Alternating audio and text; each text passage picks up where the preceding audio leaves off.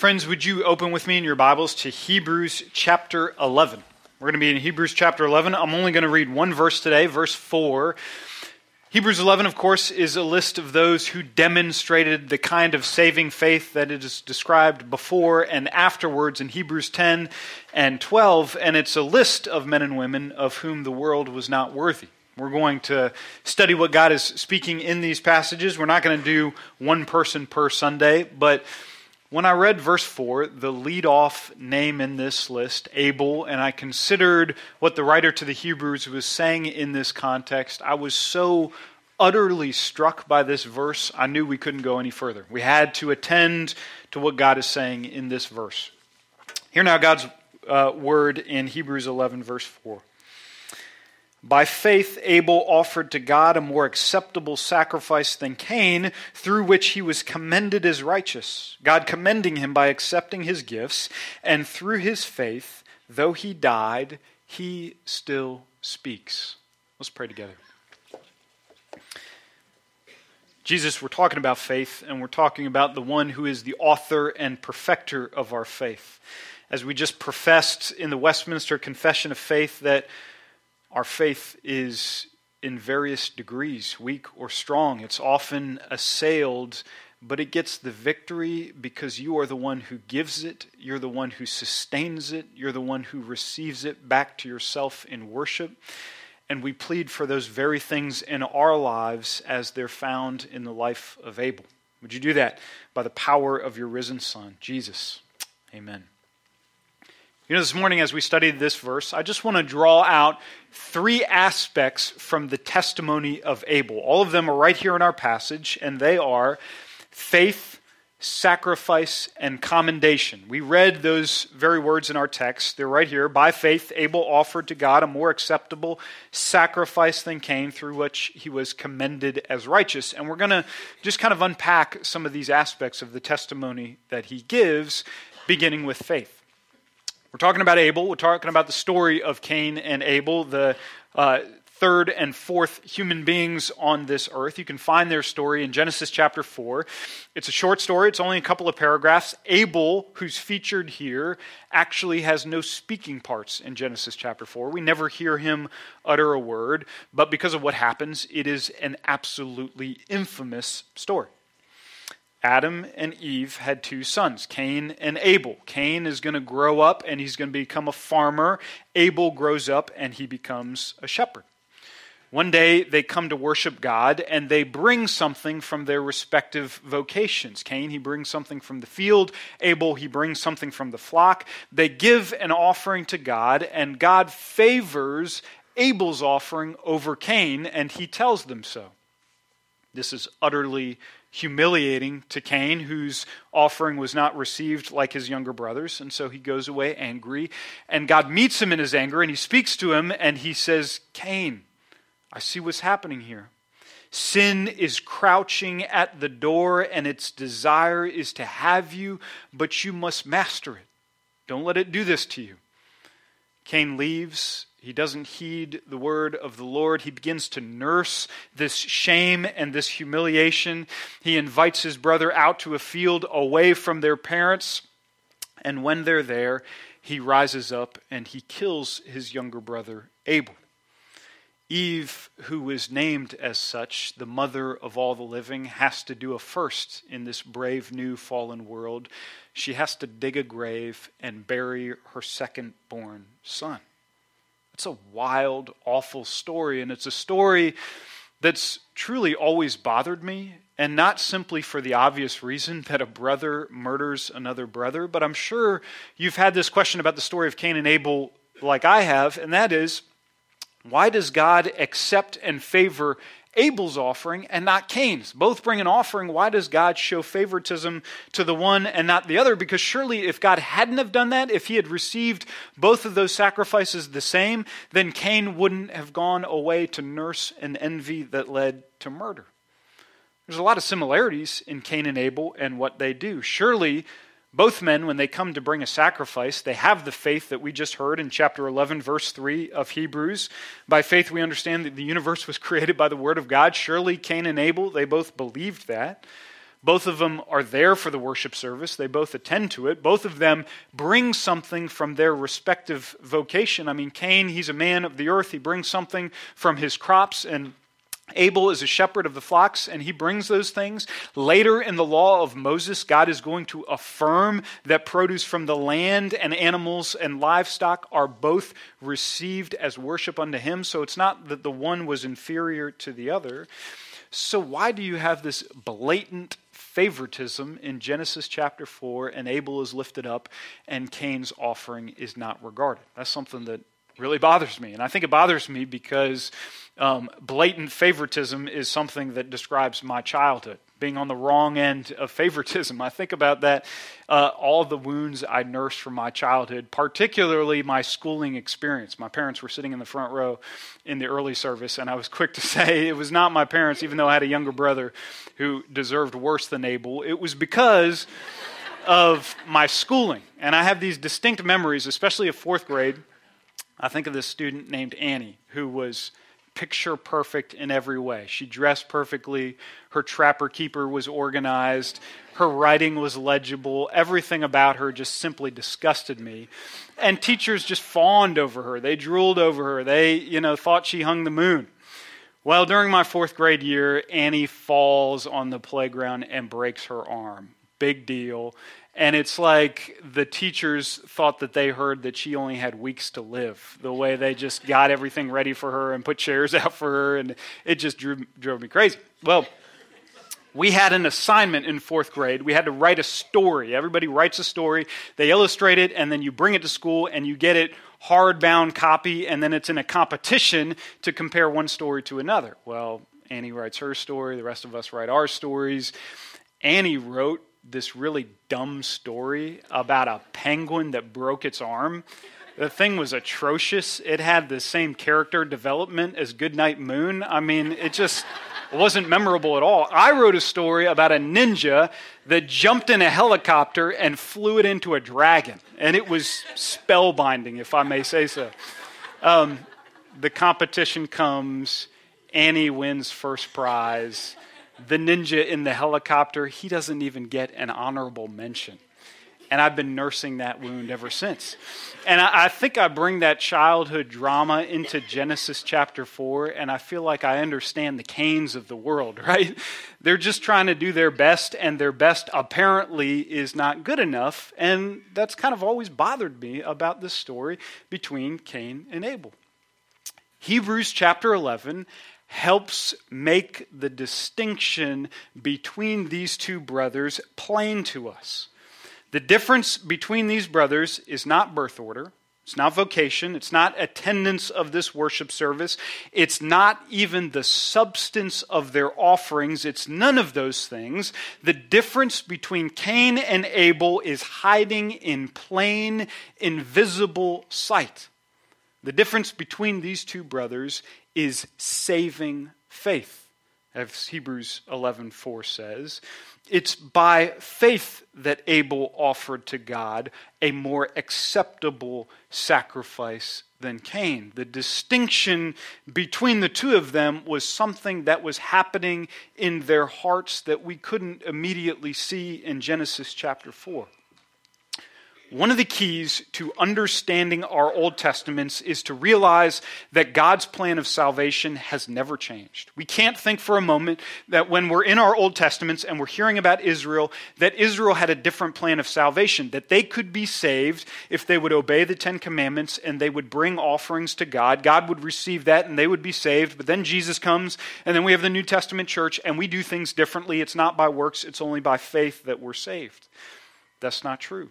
That distinction is not there.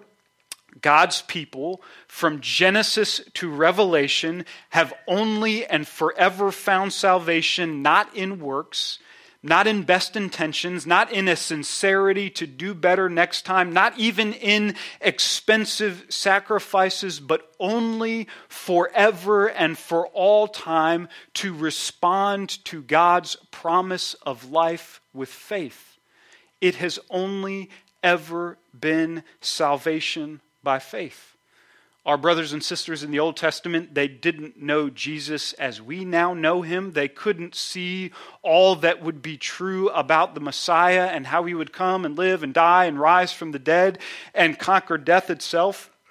Although Hebrews chapter eleven is going to give them more credit for what they know about the Messiah than we do, but all of our Old Testament brothers and sisters knew Habakkuk two four, that the just shall live by faith. The righteous shall live by faith.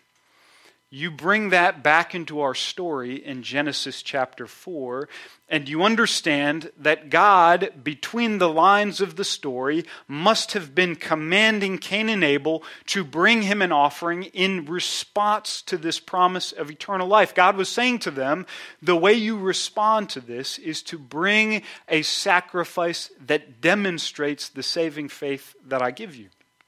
In other words, Cain and Abel didn't just wake up one morning and say, I know, let's build an altar, let's grab something that we value, let's put it on it, and let's burn it and see if that makes God happy. They didn't come up with this idea themselves. God must have told them. This is how a person is saved. This is how you respond to saving faith in action. And when God says that, Cain reluctantly brings a sacrifice to God as creator, but Abel, from the saving faith that God gives him, brings an offering to God as his redeemer. Abel knew something about sin. He knew something about guilt. He knew something about judgment, but he also knew something about God's promise, that what Abel couldn't do for himself, God was offering to do on his behalf. Abel had an assurance of things hoped for. He had a conviction of things not seen. Abel knew he was to offer a sacrificial lamb. He just didn't know yet that he was going to become a sacrificial lamb. We talk about the faith that God gives Abel, but we need to talk about the sacrifice that happens here in our passage. It is so striking to me that Abel leads this list of faith. You've got the writer to the Hebrews. He's writing to a suffering church, a church that's being persecuted. He could write anything. He could start the list anywhere. And you know, one of the most tempting places I would think to start this list of faith would be, it's to skip verse four and go immediately to verse five. In verse five, you have this wonderful story of Enoch in the Old Testament. Enoch was a man who walked with God and was no more because God didn't even let him experience death. He brought him, he raptured him into heaven. He's one of two men that that has happened to, and that would have been a tremendous story to preach to a suffering church. Tell a terrified church, be faithful like Enoch, and God might rapture you into heaven. Put a dollar in the offering plate and walk outside and find two. Whatever your ailment, whatever your struggle, whatever your addiction, whatever you're facing, if you will pray with enough faith, God will heal you and he will make you whole. He could have done that. He could have preached that sermon. We could have started with Enoch and we would have been off and running, but he doesn't. Abel leads a list of faith for a church that is staring down the hot barrel of persecution, a church that we learned in the last chapter, they've already lost property, they've already lost peace, they've already lost their sanity with the persecution that is pressing down on them. And we're going to hear in chapter twelve that even though they have resisted, they have not yet resisted to the point of shedding blood. In other words, they're about to be killed, but they haven't yet. And Abel is the one that leads the list of faith. He leads it because all of the people in that church and this church are going to be called to be living sacrifices, but some of us, like Abel, are going to be called to be martyred sacrifices. This is the paradox of faith. This is the tremendous paradox of the faith that God calls us to. In fact, this is so important that Jesus said, before you come to me, before you embrace me alone for salvation, think well of what I am offering you. And that is this: the faith that saves you is the faith that takes your life. The faith that liberates you in every way is the faith that is going to bind you to the will of God. The faith that you lead out with that extinguishes the flaming arrows of the evil one, that might be the same faith that calls you to die at the point of real ones. The faith that is yours for free is the faith that is going to cost you everything. Jesus, he dies on the cross and he removes the judgment of the cross, and then he calls us to take up our cross and to embrace the sacrifice that it brings. Faith doesn't become this back pocket creed that we keep with ourselves for intellectual discussions. Ephesians six, it becomes a shield that we take with us into battle. And the moment people start having saving faith in Hebrews chapter eleven, you have bodies on the ground. You have a person like Abel who embraced this free gift of faith, and it cost him absolutely everything. He dies. In Hebrews eleven. There's a dozen places I want to go about the sacrifice that Abel gives. There's a tremendous promise here in verse four that Abel, even though he dies and had no speaking lines in Genesis four, his blood speaks. It speaks beyond the grave, and it speaks a word of justice. Jesus said in Luke chapter eleven that the blood of the righteous and the martyrs that were spilled from Abel to Zechariah, they are accounted for and they will be charged against the wicked. Jesus says in Luke eighteen that the cry of the elect that comes up day and night will one day be answered, which is to say that I would want to say the blood that is spilled in the cause of Christ speaks a louder word than the powers that spill it. But if we've got four minutes to close with something, I don't want to talk about the blood of Abel. I want to talk about the blood of Jesus. I want to reach our final point, commendation, and what it means to receive the commendation, which is the honor or the praise of God himself. It's right here in our verse, through which he was commended as righteous, God commending him by accepting his gifts. I want to close with two related questions. The first one is dense. Did God acknowledge the righteousness of Abel, or did God impute righteousness to Abel?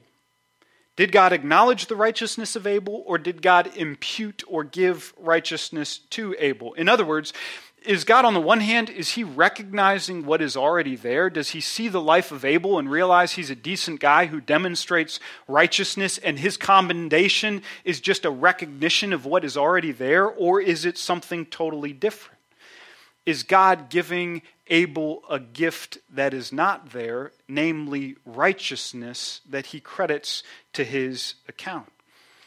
I don't want to be over dramatic here, but the meaning of the book of Hebrews and the fate of your salvation hangs in the balance of this question.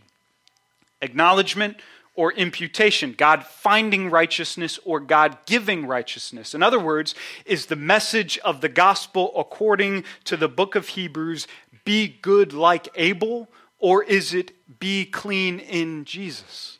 Which of the two messages do we hear? The writer answers it in Hebrews chapter twelve, the very next chapter, verse twenty-two and following. He says this to the church, "But you have come to Mount Zion, to the city of the living God, and to God the judge of all, and to the spirits of the righteous made perfect." And hear this, "And to Jesus, the mediator of a new covenant, and to the sprinkled blood that speaks a better word than the blood of Abel." Abel had no righteousness in himself. He didn't have it, but God gave him this righteousness. And now because of the righteousness that God gives, he accepts his offering, his sacrifice, as evidence of the newfound righteousness that Abel has attained in God. Of this, John Owen, the pastor, wrote in the late sixteen hundreds, "Abel had a divine testimony, both given to his person as righteous and to his duties, that is, his sacrifice as accepted." And this is the line I love: "To his unspeakable consolation." The gift of righteousness, the commendation of God, is an unspeakable consolation. It's like a pearl of great price. It's like a person who goes in a field and they find a treasure and they sell absolutely everything they have to obtain the field so that they can enjoy that treasure forever. The faith that gains this unspeakable consolation, this commendation from God, is a faith that will lead the church out to embrace and endure things that the world counts absolutely crazy. Which immediately connects us to the final question. Think about this, ponder this, take this home, and dwell on this question. If Abel knew how his story was going to end, would he still have done what he did? If Abel knew that by bringing a lamb and putting it up on an altar in saving faith to God, that the story would end with his brother putting his body in the ground, would Abel still have offered his sacrifice to God? The entirety of Hebrews chapter eleven presses that question away from the history of Genesis and down into the church to you and I, and it asks us the question today, is the smile of God worth the frown of the world? Is it? Is his commendation worth everything? Is the honor that God brings us in his righteousness, is it worth all that it costs? Is it really worth it? Because if it's not, get out of here. I beg you, get out of here. Do anything but this. Leave this thing before it really costs you something. But if it is, if the smile of God in his righteousness in Christ is truly worth everything, then whatever the cost, come deeper in to an unspeakable consolation and find in it a kingdom that cannot possibly be shaken. Let's pray together.